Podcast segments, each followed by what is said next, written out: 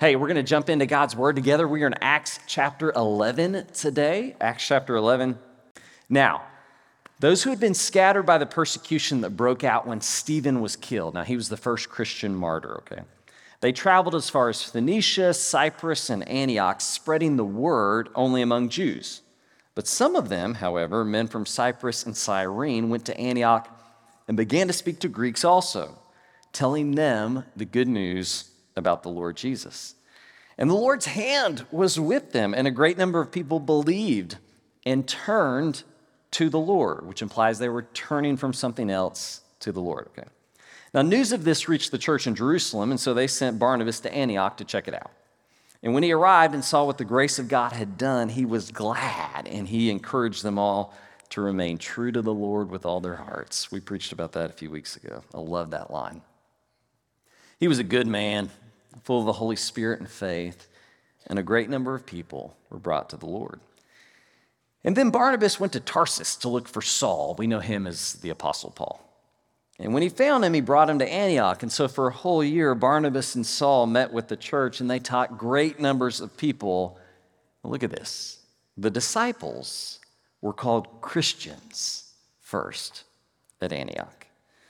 Now, during this time, some prophets came down from Jerusalem to Antioch, and one of them, named Agabus, stood up and through the Spirit, he predicted that a severe famine would spread through the entire Roman world, and this indeed happened during the reign of Claudius.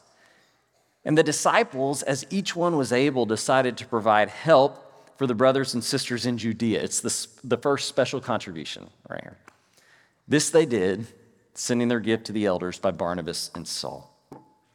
Let's imagine you are a scientist and you're deep in the jungles of Papua New Guinea or someplace like that and you come across some animal that nobody's ever seen before.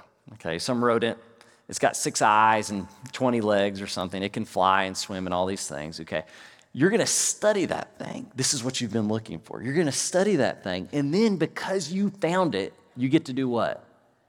Name it. You get to name it. Now, I, I figured that all the animals had probably been found by now. And so I, I Googled this week. I'm like, what was the last new animal that was found? And there were hundreds of new animals found in 2022. Okay, hundreds. There's been dozens already found in 2023. So here's some of my favorites. There's the stream tree frog. Do you know where it was found? In a stream. Yeah, it was found in a stream. Or there's the bent toed gecko. Turns out its toes are bent, like not, not a big surprise. Then there's DiCaprio's snail eating snake. Okay? Now, what do you think it eats? Snails. And it's named after not Leonardo DiCaprio, but his mom, who funded the expedition to go and find these animals, okay?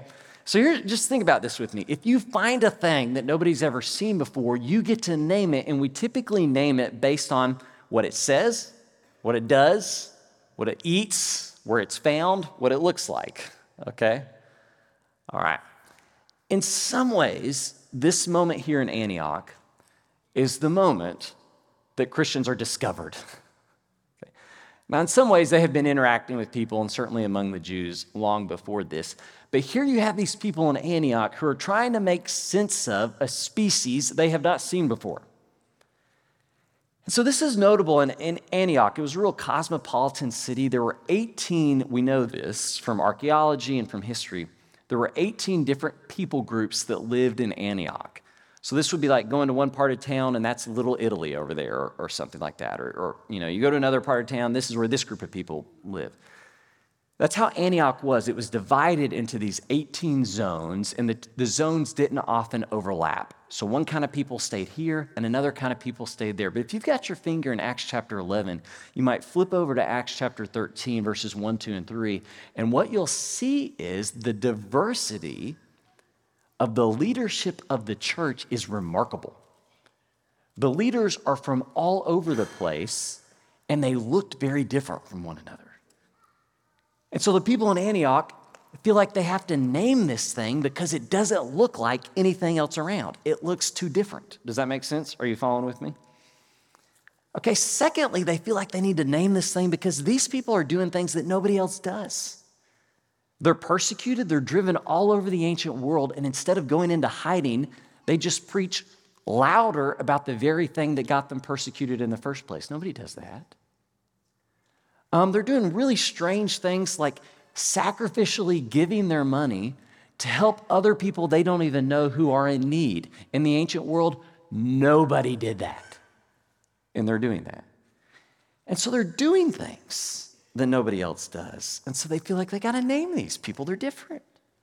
And then they're talking about stuff that nobody else is talking about. Luke says twice they're sharing the good news or the word of the Lord, Jesus.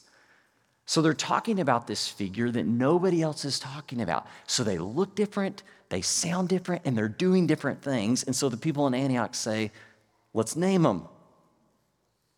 These people are different from anything else we have seen. And so we got to name them something so we know who we're talking about. Are you with me? For the record, Christians had a lot of names before they're called Christians. Just in Acts, they're called uh, followers of the way, disciples, the church, Nazareans, they're called. They call each other brothers and sisters. So there's all these things that they're calling each other. But this is the moment somebody on the outside calls them something, names them. And it's fascinating to me what they name us. What do they call us? Christians. And, and maybe you've heard somebody talk about this before. What do you hear in the name? Christ. Uh, maybe you've heard it translated little Christs. Literally, it just means those who follow the one called Christ. That's, that's what it means. That's what they call us. And for the record, it was probably an insult.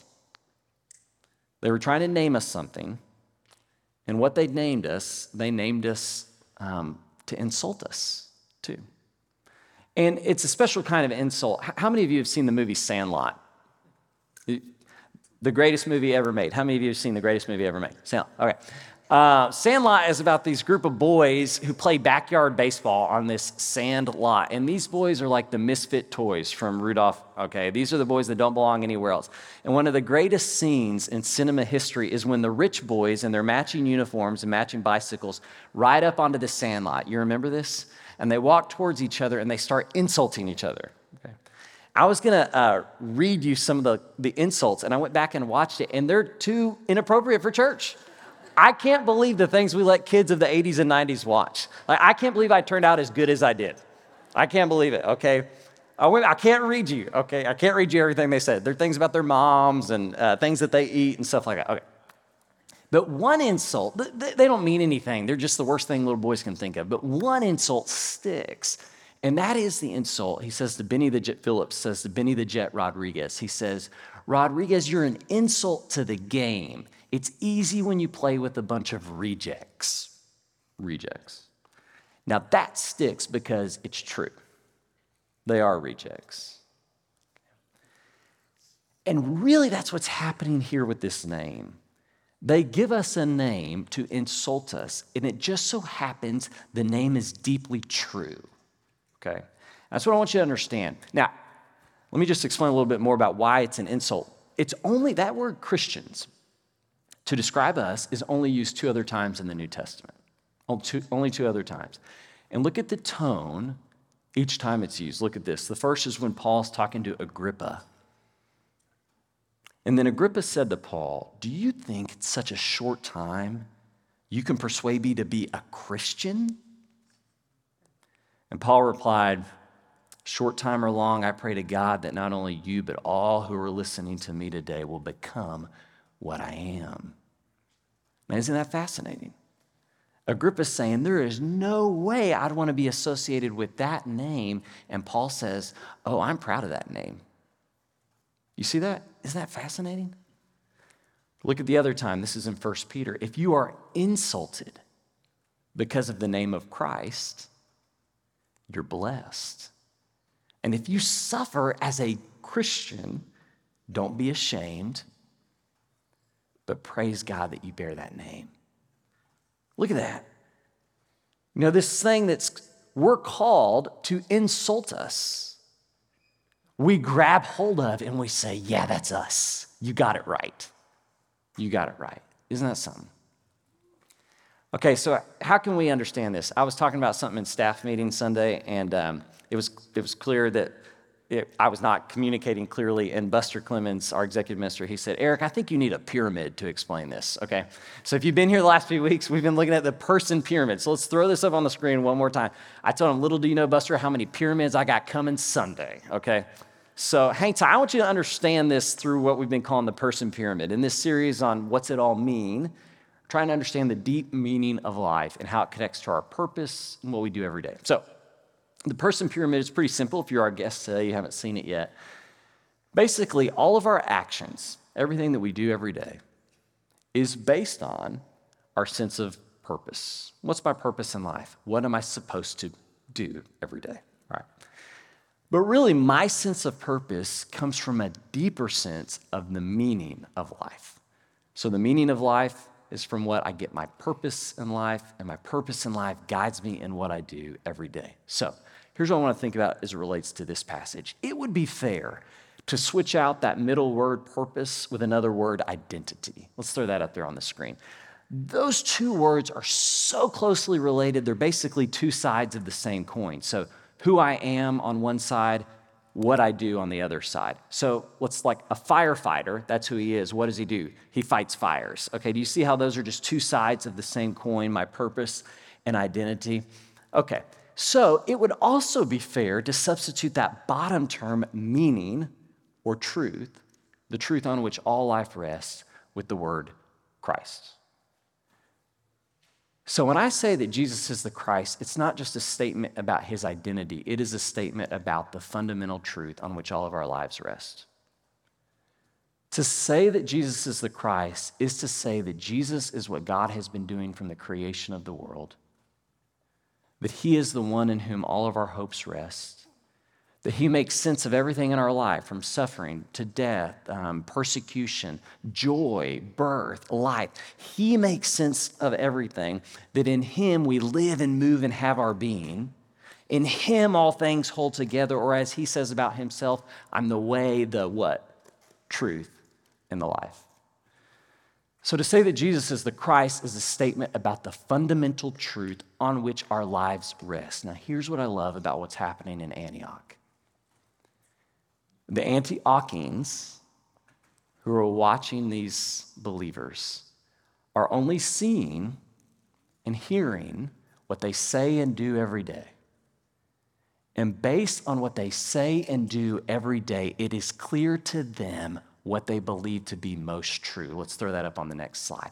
They're seeing their actions every day, but what is clear to them is the fundamental truth on which those actions rest. Does that make sense? the Christ. How do we know that? Next slide. Because they call them, when they give them an identity, what do they call them? Christians. You see it? Okay, the identity that they label us with is not an identity about what we say and what we do like you would name the, the stream frog, tree frog, or the bent toe gecko. It's not just about what we say or what we do or what we look like, it's about why we say and do and look those ways. Do you get the difference? Okay, it's the fundamental reason we behave the way we behave, say the things we say, do the things we do, because our lives rest on the fundamental truth of Christ, and they're seeing that. Are you with me? Is that enough pyramids? I got more coming. Hang tight. All right. All right, this is what I want you to see. Now, as you're looking at that, let me tell you a story. A couple weeks ago, I shared a story about my dad uh, up here on stage. And the story, uh, the example was about how my dad, when I was growing up, he would take his old underwear when it was worn out and he would use it as, as a rag in his workshop. Okay? And so to spill, you know, clean up oil or wipe his hands off, he would use old whitey tidies. Okay, so uh, I share that in my sermon. What you don't know is that each week, Miss Michelle, our children's minister, makes this handout for the kids to follow along with my sermon. And at the end of that handout, it said, What was your favorite part of Mr. Eric's sermon today? And a sweet grandmother sits over here, came up to me after church, and she was looking at her seven year old granddaughter who was sitting beside her, and she had filled it out just dutifully the whole sermon. And her, where she wrote, My favorite part, Mr. Eric's sermon, is what she said. Mr. Eric said underwear. Okay, so she senses there's some things you're not supposed to say in some places, right? There's some things we don't talk about. And for the record, my dad agrees that his underwear should not be a topic of conversation at the Highland Church of Christ. Okay, so he agrees with her. We live in a world where there are things you don't talk about, right? We live in their world where there's things you don't show. Now, you can talk about things that are meaningless all day long. But to talk about something that's meaningful, to reveal what you mean, what you believe to be most true, that's what you don't talk about. Right? That's what you don't talk about. But look at this.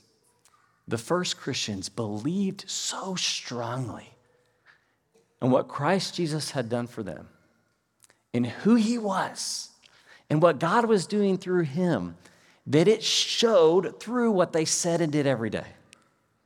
So much so that those on the outside could see it, and it was so clear to them who these people were, what they most believed, just based on what they said and did every day. Apparently, what was most meaningful to them was not off limits. Everybody saw it. And in a world that tells you you should never let that happen, let me just remind you what we read here. Because of this, because of what they saw to be most true in these Christians, a great number of people believed and turned to the Lord. J.R.R. Tolkien uh, wrote a couple of books called The Lord of the Rings. Anybody ever heard of The Lord of the Rings? Probably not. And um, the, the, the title of the last book of Lord of the Rings is Return of the King. So if there's ever been something that's probably about the gospel, the Return of the King kind of gives it away. Well, this English teacher was interviewing him after he wrote these. And he said, You know, I've been reading your books, and it seems to me like there are some Christian themes in The Lord of the Rings. Was that on purpose? And Tolkien said, he said, I'm a Christian. Of course, what I write will be from that essential viewpoint.